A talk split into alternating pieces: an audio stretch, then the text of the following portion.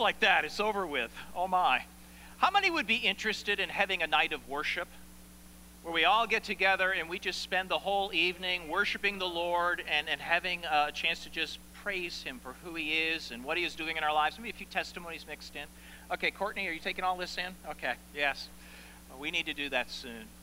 Well, good afternoon, actually, not quite yet. You give me a few minutes, we'll be in the afternoon. Uh, good morning. My name is Bill Walker. I'm one of the pastors here at Grace, and it's my great pleasure to welcome you to a series we're doing out of the Word of God called The Good Life. The Good Life. And it comes from the Sermon on the Mount, the greatest message ever preached by the greatest person who has ever lived. His name is Jesus Christ. I hope you know him. Uh, if you don't, we would love the opportunity to introduce you to him. Um, I, we are making our way slowly but surely through this message. Um, it, it takes up chapters 5, 6, and 7 in the Gospel of Matthew. And I am pleased to say that we have hit another milestone in our journey. Today we are going to be in Matthew chapter 7. So take your Bibles with me this morning, and we're going to draw our attention to Matthew chapter 7, verses 1 through 12. Now, the, the good life, if I could put it in a little synopsis or a little nutshell, is simply this it is the invitation that Jesus gives us to follow him. And we follow him in loving obedience. And we're doing good. And we're doing good. And we're doing good out of a heart that he is making good, all of which is done to the glory of God the Father. That is, in a nutshell, what the message uh, that Jesus proclaimed that day, 2,000 years ago, is all about.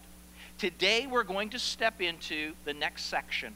And we're actually going to look at a verse that is the most quoted verse in our society today. It may not be the verse you're thinking, John 3:16. No, that's the one the believers often quote. But the verse most quoted in our society today is found in Matthew chapter 7 and verse 1. Judge not that you be not judged. Let me put it the way it's often put back. Jesus said you're not supposed to judge, right? Is that true? We'll look into this in just a few minutes. So Jesus said, Judge not that you be not judged, for with the judgment you pronounce on others, you will be judged. And with the measure you use, it will actually be measured back to you. We're going to talk about what that means. So Jesus goes on and he gives us this interesting picture. Why do you see the speck that is in your brother's eye? And not notice the log that is sticking out of your own eye? Or how can you say to your brother, hey, let me help you get that speck out of your eye, when there's a log sticking out of your own eye? You hypocrite. First, you need to take the log out of your own eye, and then you will be able to see clearly to take the speck out of your brother's eye. And then this strange verse here do not give dogs what is holy, and do not throw your pearls before pigs, lest they trample them underfoot and turn and attack you, or to attack you. Uh, I don't see that as the end of what Jesus is saying here. It's actually part of what he's trying to say here. So let me include the rest of what I think he intends in this section.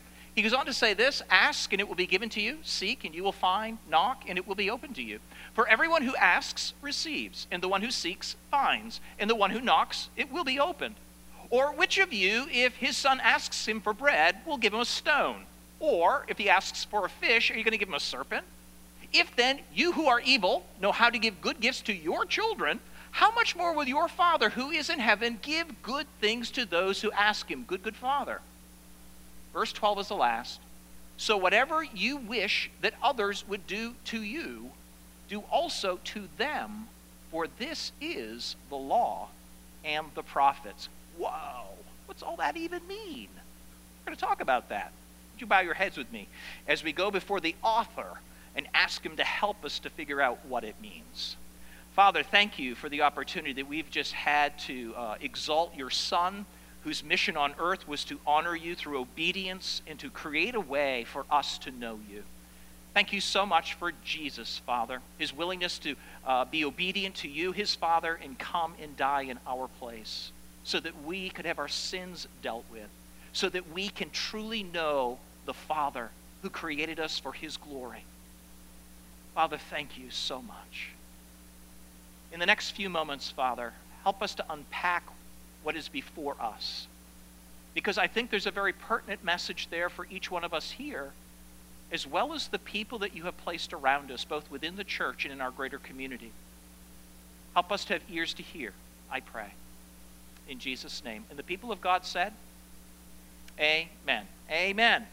So, uh, Jesus continues on in this section uh, that I, I would simply uh, entitle The Imperatives of the Good Life. The imperatives of the good life. Now, an imperative, by definition, is a command.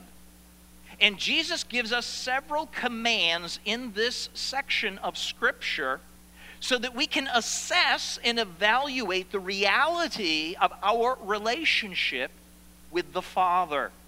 You see, it's one thing to say, Yeah, I know God. I know God. Doesn't everybody know God?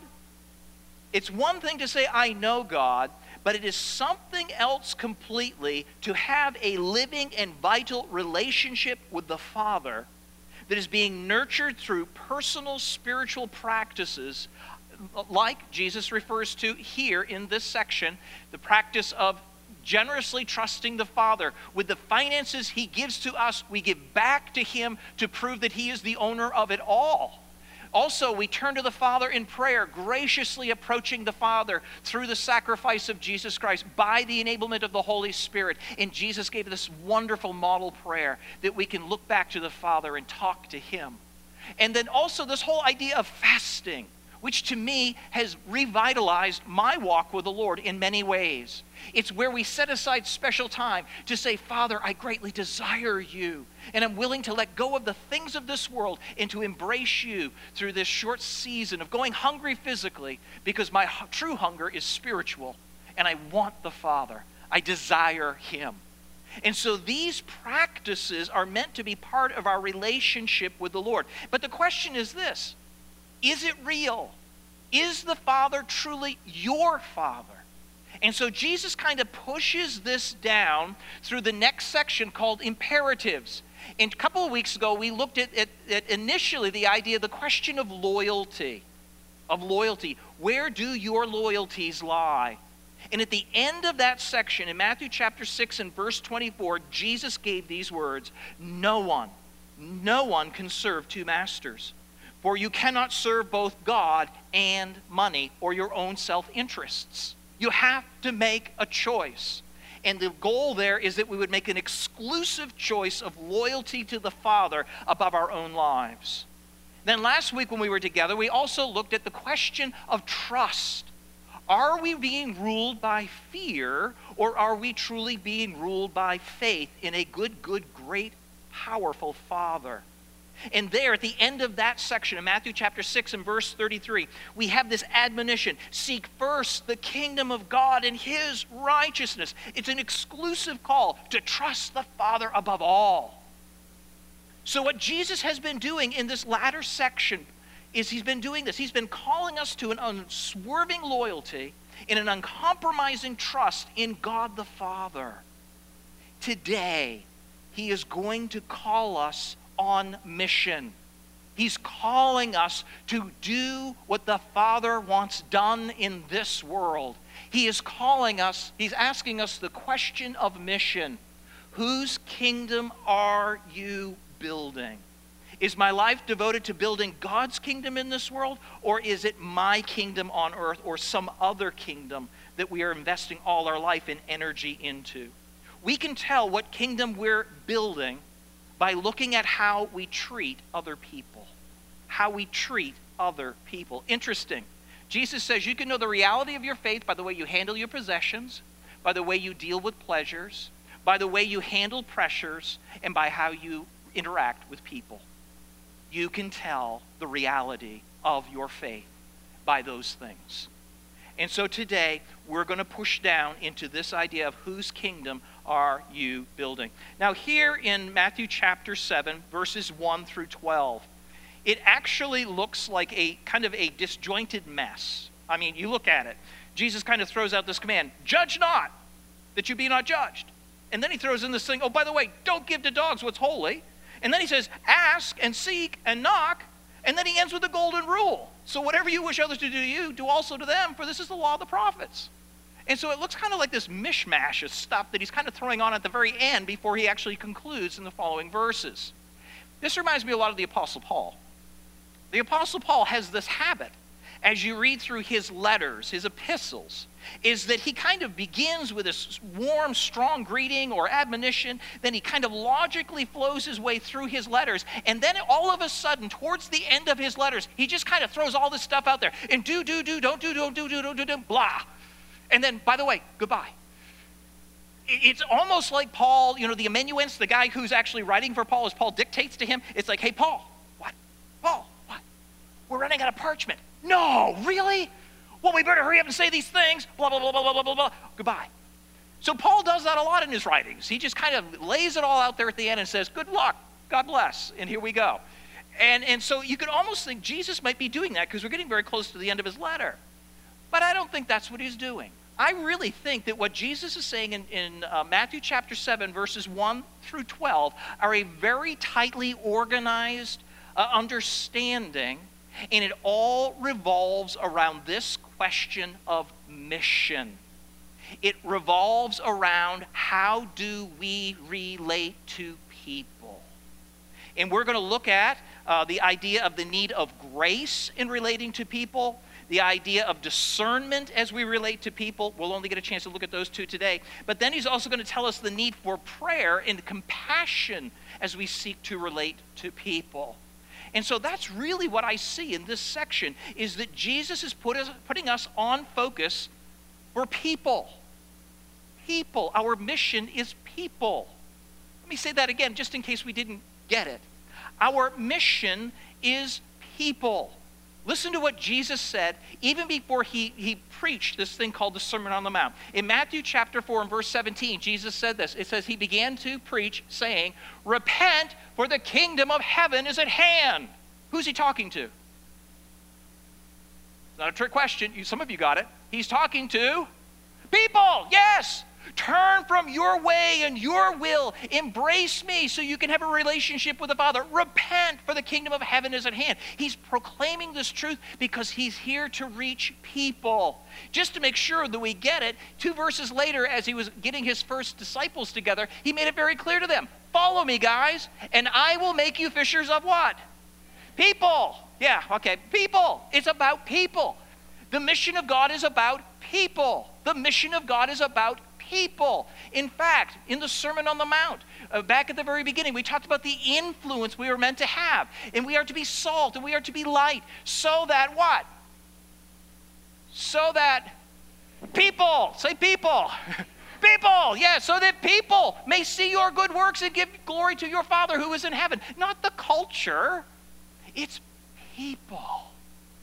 We are on mission for we are on mission for. Jesus was on mission for. We're called to be on mission for. It's about people. It's all about people. And Jesus, uh, it actually it concludes in Matthew chapter 28, the risen Lord Jesus Christ looking back on his disciples, and he was so clear. Go! Make disciples of all nations. And I want you to baptize them in the name of the Father, the Son, and the Holy Spirit, teaching them to observe or obey all the things that I've already commanded you. And behold, I am with you always, even unto the, the, the end of the age. So Jesus is saying, My whole ministry life has been about I'm die, I've died on the cross. I've, I've, been resurrected so that their sins can be forgiven. And so I'm going back to be with the Father, but I'm going to walk alongside you as you do your ministry towards. You got it. It's about people. It's not about politics. Let me say that again, because we're just in that season of life, in that season of this country, we're all so stinking edgy about this stuff. It's about people. It's about people. Individuals. I'm going to make a statement. You may disagree with me, but that's okay. We can wrestle with this later. I don't think Jesus is, is as concerned about the United States of America as he is about Americans. I don't think he really has much care over the political processes that play out in our country. What he cares about are the people who compose this country. And we need to get our eyes off the sheer politics of everything and get them fixed on the people one at a time. Because there's no way to change a culture unless you change the people in the culture. You can't do it from the outside in. And so Jesus was all about people. All right, let's jump into what he has to say here. It is about people. And if it's about people and interacting as, with people as a child of God on kingdom mission, what does that mean? Well, first, I think Jesus is putting his finger on the need for grace. The need for grace in this mission of reaching people. Notice what Jesus says here. He said this Do not, or judge not, that you be not judged. For with the judgment you pronounce on others, you will be judged, and with the measurement you use, it will be measured to you. Now, the key here, the command is this judge not. Judge not. Now, let's kind of break this down a little bit, see if we can understand it a little better. Uh, the word judge is a little Greek word that actually has a big breadth of meaning. It, it is a command that can mean to be discerning, to judge judiciously, or uh, so in other words, in a courtroom, or it can mean to be judgmental and to condemn. Now, the context in which you find a word will determine the meaning of that word. And looking in the context here and trying to understand what Jesus is saying, it seems best to understand that what Jesus is saying is this do not be judgmental. Verse 5 actually has the word hypocrite in it, so that seems to fit the context there as well. So Jesus is saying, do not adopt a critical spirit or a condemning attitude that denounces people. Let me say that one more time. Do not adopt a critical spirit or a condemning attitude that denounces people. Now, what Jesus is not saying is that we should not be discerning or careful. As a child of God, on mission for the Lord, and the mission is all about it is important that I be discerning, looking at people and at where they stand in relationship to God. I need to be discerning so that I know the best way that I can approach them with the message of the gospel of Jesus Christ, which is ultimately my mission that Jesus Christ secured through his death and resurrection. And so I am discerning. I am looking and trying to assess and understand where people are in relationship to God. That's how I judge them. In Christ, outside of Christ. And where are they in relationship of an ongoing relationship with the Lord? So we are called to be discerning in, as to where people are in relationship with the Father and where they are in relationship to the gospel of Jesus Christ. So by all means, we should be discerning like that. But what Jesus is condemning here is condemning. Let me say that again. Jesus is condemning condemnation. Jesus is condemning being judgmental. Jesus is condemning the idea that you are, you are going to um, denounce somebody. But wait a minute. Isn't that condemning? Can Jesus do that? He's condemning our condemning? Can he do that? Yeah, he can do that. He's God, right? Jesus can do anything he wants. But we also know from the scripture that God the Father has committed all judgment into his Son's hands. So if anybody has the right to tell us, you better not be doing this, it is Jesus Christ. So Jesus is condemning our condemnation. Now, there's a couple of ways this, these two verses could be understood. And I, I want to lay both of them before you and, and help us to appreciate them a little bit. On the one hand, what Jesus could be saying in these verses, 1 and 2, is that by having a judgmental attitude towards others, we are in effect driving people away and encouraging them to condemn us. Notice, do not be judgmental towards someone that you be not judged by them. So, on the one hand, it could be the idea that we're judging somebody, and as we judge somebody, they're returning the favor by judging us. Kind of like the golden rule, only screwed up. You know, do unto others as you have them do to you. Well, guess what? People are going to do to you what you do to them. And if you judge and condemn and denounce them, how are they going to respond? Thank you. Is that how they're going to do it? How many like to be judged? How many like to be condemned?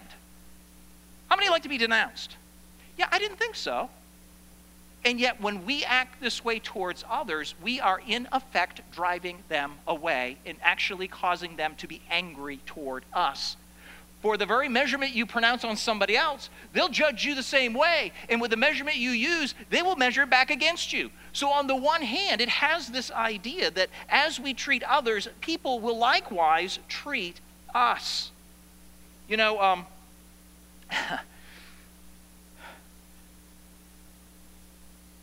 there are, um, there's an old saying that when all you have is a hammer, everything's a nail. Ever heard that saying? When all you have is, is one tool, then everything you look at happens to be a nail, even if it's not. And so what happens is this, is if we only really have truth and we don't have love, then the result is this, bam, how dare you, bam, do you know that God said don't do that? Bam, and, and what we're doing, in effect, is we are driving people away. Bam, bam, bam, bam. I got the truth. And you know what? You're just going to have to deal with it. That's how some of us feel. How many folks have driven through? Um, uh, I'm going to I'm to say something that maybe I shouldn't say, but how many folks have driven through La Plata Sunday afternoon and seen these people standing on corners holding up big, thick Bibles and yelling at people that drive by? I see them many Sunday afternoons, and I'm thinking, what are you doing? You don't have a relationship with any of these people. And every person that drives by, you're just taking a big hammer and you're, you're nailing them. Oh, you're really loving them well. They really feel drawn to you. I can tell because they're speeding by. You know, what is with that? You know, could it be that the reason why people don't like being around us, they don't feel comfortable around us, is because they feel judged by us? Could it be that we have said, bam? Don't you know what God said? Bam! And, and they're like, okay, fine. You're judging and condemning me, so I, I feel judged and condemned. So I'm going to treat you the same way. So, excuse me, I don't like you. And we are, in effect, driving people away. So, this idea of judge not is wise. Because, quite frankly, how we treat people, they will treat us. And if our goal is that they might know the love of God found in Jesus Christ, we're not supposed to drive them away. We'll talk more about how we're supposed to respond to a needy world other than judging them. So, on the one hand, this could mean that Jesus is saying that a judgmental attitude towards others will, in effect, drive people away and encourage them to treat us the same by condemning us. But on the other hand, what Jesus could be saying here is that by having a judgmental attitude towards others, that we are in, in fact usurping God's authority. Ooh. Ooh. Really? Do not judge, that you be not judged by God.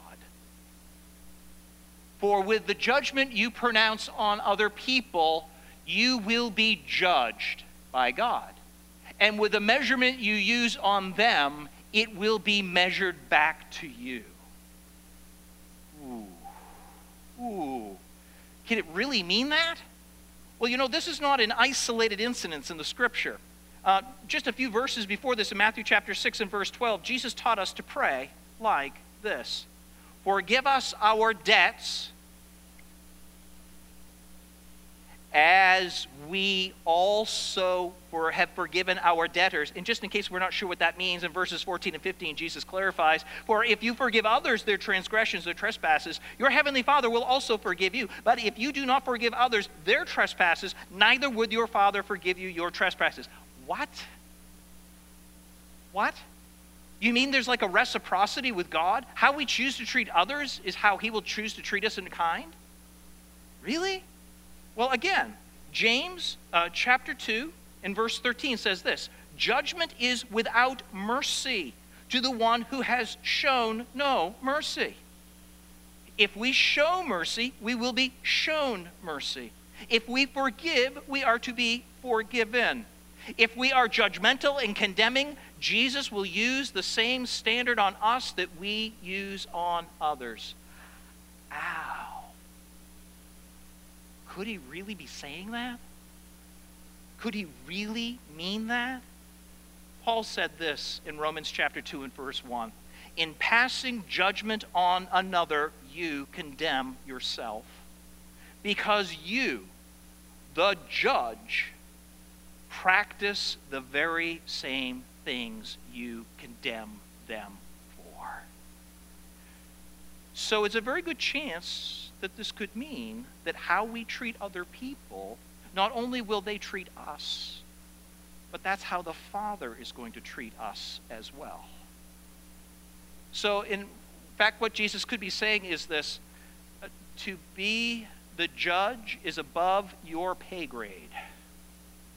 There's only one God, and you're not him. And so he's basically saying, do not judge unless you want it metered out the same way you're given it. I don't know about you, but I want mercy. How many want mercy? How many want grace? How many want forgiveness? Amen. And so, who am I to, to be ungracious and unmerciful and, and unforgiving if I want God to use my life to pour these things through? He'll stop it up, and I will just be left empty. So, this is part of what he's saying. So, don't judge, okay? It's for your own good. It's for our own good. And it's also for others' benefit because now it opens the door for us to actually be able to minister to them. Uh, one last thing uh, I'd like to say concerning this is uh, that, in effect, I, I think it's left indefinite because I think Jesus is really kind of putting both ideas forward here. On the one hand, he's saying this if, if you're having a critical, condemning spirit towards others, um, we can potentially drive them away, the very people that God loves and Jesus died for. And we are playing God, and God will use the same standard on us that we use on others. So I think he could mean both. But one other thing that I think is here by inference is this if we are not gracious towards others, but have a condemning, judgmental attitude, it could reveal, it could reveal that we have never truly experienced God's grace in the first place. This whole section that we're dealing with here uh, ultimately goes back to chapter 6 and verse 1. Beware of practicing your righteousnesses before other people in order to be seen. He was talking about the religious leaders of his day. They were hypocrites. Hypocrite, hypocrite, hypocrite. They didn't, they didn't know the living God and they were just playing games. And so Jesus brings this forward into this section. And the question is this Have you truly experienced the grace of God? because it will change you and make you gracious. These people were not gracious or merciful or forgiving because they had never experienced the grace and mercy and forgiveness of God. One of my favorite commentators has been working this series, a man by the name of D.A. Carson. D.A. Carson. He has taught in many a seminary. He's a New Testament scholar. And he had this to say about this idea uh, in this section. He said this a judgmental attitude excludes us from God's pardon, for it betrays an unbroken spirit. That's pretty serious. And I think Jesus is being pretty serious here. If you're just being a hypocrite and you're running around condemning everybody, not only are you driving them away, not only is God going to deal with you in kind, but it could be that you've never known Him. Because grace humbles you, grace changes you, and it makes you gracious even with the most difficult sorts of people because that's you you're looking at, apart from the grace of God. So I'm going to actually kind of unpack this a little bit more because Jesus does. Uh, so this whole idea here is we need to be gracious as we interact with people as as we seek to live out kingdom mission. We need to be gracious and not judgmental. But this next section has to do with being discerning, being discerning. He goes on to say this Why do you see the speck that is in your brother's eye, but do not notice the log that is in your own eye. Or how can you say to your brother, hey, let me take the little speck out of your eye? When there's a log stuck in your eye. This is meant to be funny. You can laugh at this point. Jesus is being a little, little ludicrous here.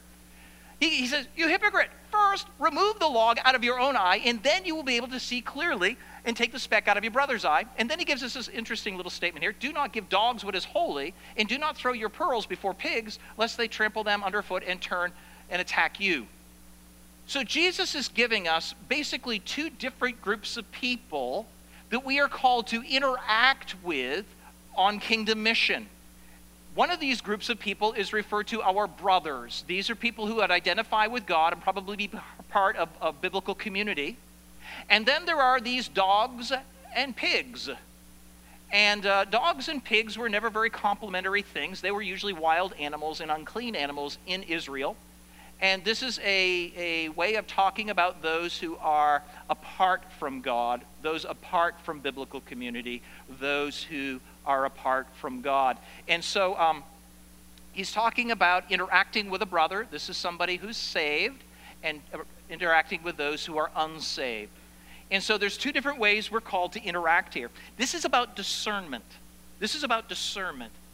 And again, our goal is to evaluate people as God sees them. This is my child, this isn't. And so the goal is that we would go after those who, who need Him to show Him, but we also are called to interact with the family of God and help each of us stay on task in our walk in holiness, in our mission. But what I want you to notice is before we even get to the brother and before we even get to the dogs, we got to deal with ourselves. We need to be discerning enough to know wait a minute, I've got this big honking log sticking out of my eye. And so here we are. And the question is are we inspectors? Is this how we think? Is this how we function? Is this how we work? Is this what we see? An inspector, by simple definition, is somebody who ensures that official regulations are being obeyed. And so they are constantly looking at people and judging them. Oh, they keep the rules. Oh, they don't. Oh, did they see that? Oh my gosh. And this kind of an attitude we joke about in the church, don't we? Sure we do. Yeah, you know, Pastor Bill, I've got the spiritual gift of cynicism. I got the spiritual gift of, of sarcasm. How many have the spiritual gift of sarcasm? Did you know that's not a spiritual gift? Just want you to know that. Those are Christian gloss words that we use to cover up the log sticking out of our eye. We aren't supposed to look at people in a judgmental way and, and judge them. And so we become these inspectors. And so we got this log sticking out of our own eyes. we kind of mock other people. I'm being harsh here. And I'm being harsh on myself. Because quite frankly, I come from Maine. And if you're a New Englander, sarcasm is how you grow up. It is what it is. By the way, do you know what the word sarcasm means? Sar means flesh, chasm means to cut open. It is, through the use of, of a nifty way of talking, cutting people up and laughing. That's not funny. And it's being condemning. And it's, it's, it's uh, hurting people, hurting people. And so when it comes to this idea of being discerning, we need to begin with ourselves. And so the inspector needs to begin by evaluating his own heart and life. I love what Paul told the Corinthian church. He said, Listen, guys, you really need to examine yourselves to see whether you are truly in the faith. You need to test yourselves. That's important. Or do you not realize this about yourselves that Jesus Christ is in you, unless indeed you have failed to meet the test? What's the test? What's the test? Is it a theological examination? Jesus, Bible, God, right? I got them all usually in that order. Sometimes I have to switch it around, but usually I get the answers right if I go Jesus, Bible, God. Is that what he's talking about? If I can answer all the questions correctly, then obviously I'm in. No. That's not what he's talking about at all. Now, it's, it's important that we understand correctly who we are and who God is and, and our, our need of him, who Jesus is. That's all important. However, what he is talking about here is not just having the right answers. What he's talking about here is a transformation of life. He's saying, examine yourselves, test yourselves to see if the reality of the living Lord Jesus Christ is in you. Is he really resident? Because if he is, your life is going to be radically different than it was. That's just the reality of it. Does the Holy Spirit of God dwell in you? How big a difference does that make? Well, I think this guy gets it. So good. One thing I want to, that's on the forefront of my mind is the Holy Spirit. Mm-hmm. Um, he changes everything. Okay? Like our, our hearts of, of stone become flesh. It's this miracle. We go from death to life. We go from being deaf to the word of God to hearing it and wanting it and longing for it. Ezekiel talks about that day when God's actually going to put the spirit in us and we'll actually want his commands. We'll actually desire it. Um, and, and, and so, so whether, however we spread the gospel, okay, I, no, I shouldn't say that if, if some feel it's too simplistic or whatever, in some ways it might not matter. Because if the Holy Spirit actually indwells that person, when he hears truth later on, he'll accept it, he'll want it, sure. because we're his sheep now. We listen to his voice. And the problem is, we, we had a lot of people make a decision. I make a lot of decisions. You know, I decided to run every day this year. Mm-hmm. I've ran five times. Okay? it's, it's, October. I, it's October. Now I start. I ran four miles on January 1st, and I haven't run four miles since. So we make decisions. We make decisions. We make vows for better or for worse. What does that mean?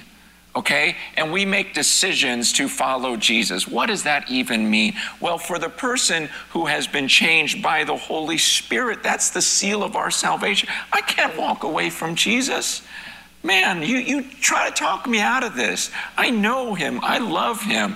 You're not going to stop me. Do I need people to walk me down that path? And yes, I do. Here's the problem is we have all these people that have made a decision and we love them. And in good conscience, we don't want to lose any of them.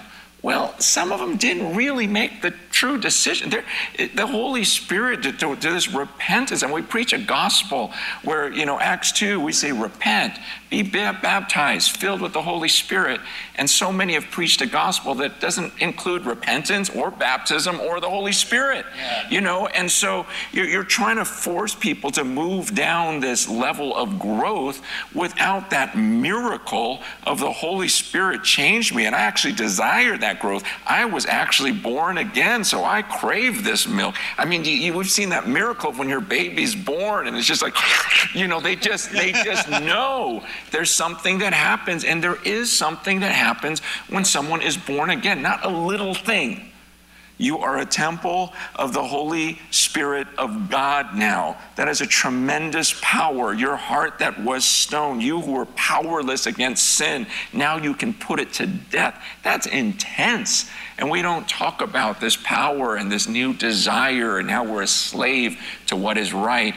And I, I fear that we're trying to make people go through the sanctification process when they haven't really understood the change and if that change has taken place in their life. But because we don't want to lose those people, we'll make a system that they can get through even without the Holy Spirit and even get into church leadership and everything else. So that's the only thing I would add is a is just a, a revisiting of man, what does the Holy Spirit do? As Tozer said, because I don't think anyone has ever had the Holy Spirit enter them and they didn't know. That's right. Um, it was a it was that's it's a yeah. big big change.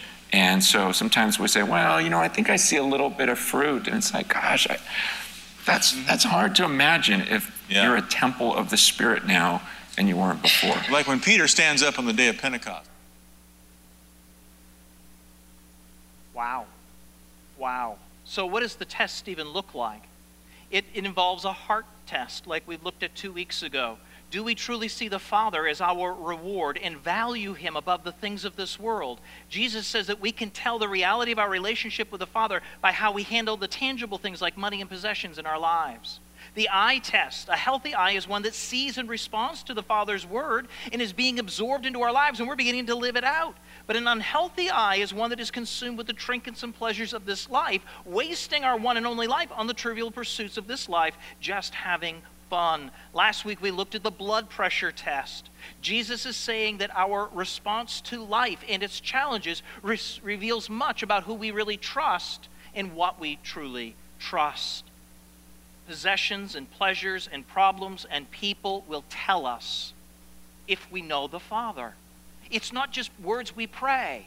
It's not just a Bible verse I claim. It's a transformation of life that happens when the Holy Spirit enters in. We're born again, and there's a change, a transformation of who we used to be into who we're becoming, more like Jesus Christ. Now, I'm just going to push through uh, this because uh, I'm, I'm, what time is it? What time is it? It's what? Shame on you, your clocks are off. This one says 11.03, right there. Now, I got two more things I need to say quickly because they're actually where we need to go. Uh, I'm not here next week or the week after. I'm on vacation. So I can guarantee you the services the next two weeks will be shorter, okay? Is that a deal? All right, let's go. All right, so we begin by dealing with our own eye and by confession as the Holy Spirit brings things to our minds. We confess this stuff and Jesus forgives it, and the log is now removed from our eye. When that happens, we will then be able to clearly help others. We are called to help others in the family of God walk in holiness. We are called to help each other, welcome and love and accept and admonish one another, to help each other honor the Father. So we go from being a spectator, inspector, to being someone who is spirit filled. The Spirit of God is welling up in us, and we're seeking to honor God with our lives. When we're there, we are in a perfect position to help others in the family of God. Brothers, if there's anyone caught in a transgression, the idea is they've tripped and they've fallen spiritually. You who then are, who are spiritual, oh, I'm not spiritual. If you have the Spirit of God and you're walking in obedience, you're spiritual. You who are spiritual should restore him in a spirit of what? You know, I mean, I don't condemn him. I mean, I don't throw a rock at him. I mean, I don't call him a dog. No, a spirit of gentleness. Keeping watch over yourself lest you too be tempted. The reason is, is because that could be me but for the grace of God. Bear one another's burdens, serve each other. And that's how you fulfill the law of love, which is the law of Christ. I love this part right here. It says to restore him. The word restore has the idea of setting a broken bone. And you do that with the utmost care, the utmost gentleness. You're there to support and encourage and help. And we're called to do that in the family of God for one another. Because sin is never an excuse. Because Father wants the best for his kids. So we as brothers and sisters help each other to honor the Father. Amen? That's very important in the family of God. It's important that we do these things. Why? Because our manner of life needs to be worthy of the gospel of Christ because the world is watching. We need to stand firm in one spirit, with one mind, striving by side by side for the faith of the gospel. So, on the one hand, after we deal with our own issues, our spirit led, we can now help each other to walk in the ways of God. Lastly, let me talk about how we deal with this whole issue of pigs. Don't give dogs what is holy, and do not throw your pearls before pigs, lest they trample them underfoot and turn and attack you. Um, so here we've dealt with ourselves. Here we've helped brothers and sisters in the family of God, and now we're talking about how to relate to those outside of Christ. And this is discerning or helping unbelievers. Now, on the one hand, Jesus could be referring, there's two basic thoughts here. Jesus could be referring to the judgmental attitude we have towards those who are unsaved and immoral. The judge, judgmental attitude, the condemning attitude, the denouncing attitude that we have towards those who are immoral. Do you think Jesus reads Facebook? Hmm, curious. If you, uh, if you will, we're trying to apply family rules to those who are not part of the family. Much of what we are doing today, the church is doing in the culture. So, this is one way of interpreting it. If you view your criticism as pearls of wisdom and toss them at those you consider to be swine and dogs, then those swine will trample your wisdom under their feet, and those dogs will perceive your attitude, and they will turn and attack you. I don't know a better way to describe the way the church is perceived in the culture by people that don't agree with what the church stands for.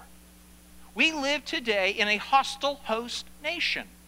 When are we going to get the idea that we were never the majority? We've always thought we were. Well, today, as the cover comes off the culture, we're seeing people fade back into society, and the church is getting smaller and smaller and smaller. It's not that people are, are, are, prodigal sons, their hearts had never been converted. It was social pressure that kept them there, and they've just gone back to doing seven days a week what they were doing six days a week. So the reality is this we are called to engage people not just by bumper sticker truth. That is truth without a relationship, and it always leads to rebellion. That's not how we're meant to relate to the culture. You know, uh, sorry, I, I got to get going here. I want to get done. I want to get you out, and I don't want the children's workers to take me and burn me. So,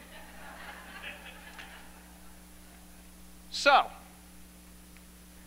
we are called to have a servant's heart toward our culture. Um, another view of the story that Jesus told is this Be discerning towards those who are without.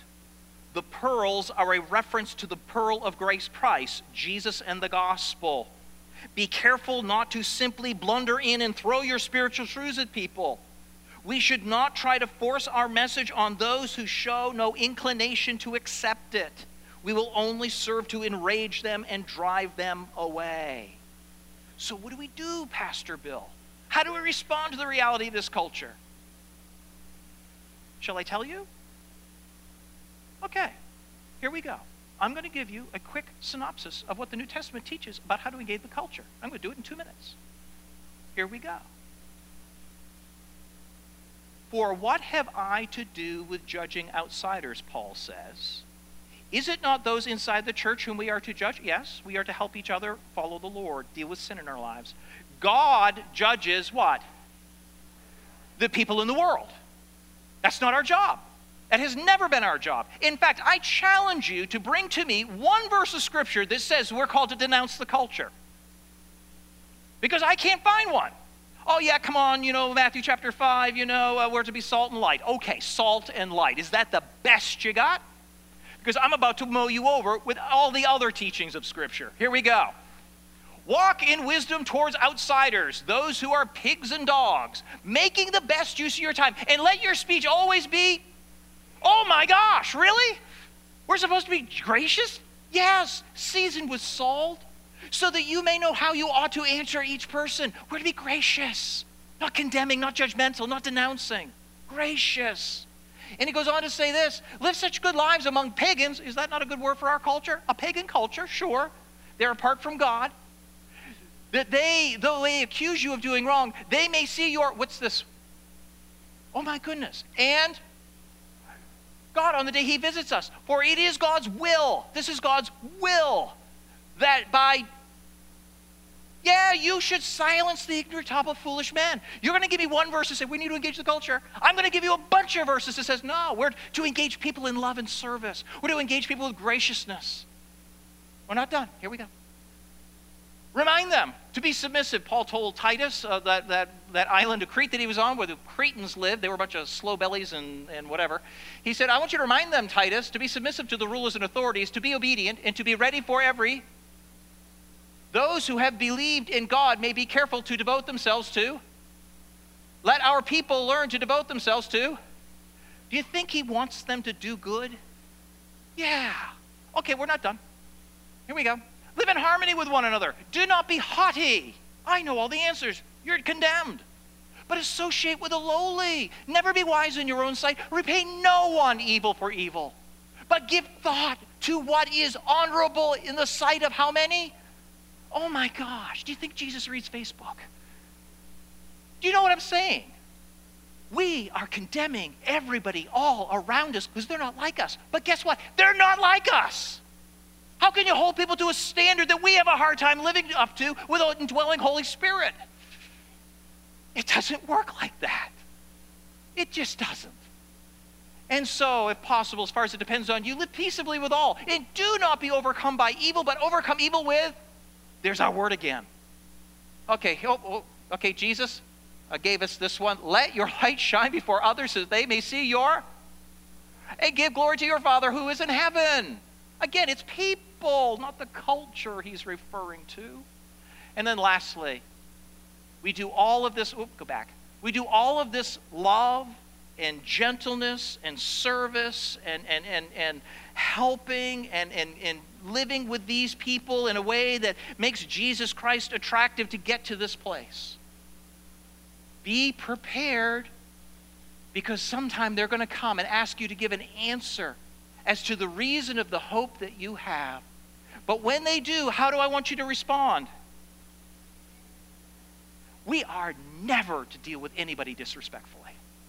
We are never to deal with anybody that's not in a gentle manner. So, you throw your verse at me, let's take on the culture, let's win this country back. I'm going to throw the whole New Testament at you and say, ah, you've got the wrong kingdom you're trying to build. Jesus has a kingdom, it's about people, and He died to redeem them. You know what I've discovered over the years? Most people already know they're condemned. They just do. Most people live with a level of guilt in their lives they just can't manage with. But what most people don't know is they can be forgiven. And that's our mission. Our mission is to take the love of Christ to them. How many of you are familiar with John 3:16? Say it with me. For God so loved the world that he gave his only begotten Son, that whosoever believes in him should not perish, but have everlasting life. For God did not send his Son into the world to condemn the world, but that the world through him might be saved. We carry on the mission of Jesus today. What was his mission? To save people. And we take this message to others and we don't judge them. Jesus said, Don't judge. You know what? They're right. When are we going to listen? I'm done, but I got to just say this one thing. Uh, somebody came up to me. I know, I know, and, and, and. Finally, said Paul, and then a few verses. Finally, yeah, no. Somebody came up to me afterwards and said, Pastor Bill, then what do we do? What do we do about all these people who are living lifestyles that are so, so diverse and so, so wrong and so anti biblical? I said, well, think of it this way. We have condemned and denounced and we have held them in judgment for years. How's that going for us? Maybe we should just try loving them, serving them, getting close enough to build a relationship with them so that they can understand a God who loves them so much, he sent his son to die for them too. Jesus Christ died for the sin of the world. Not only our sins, but for the sin of the whole world. 1 John 2.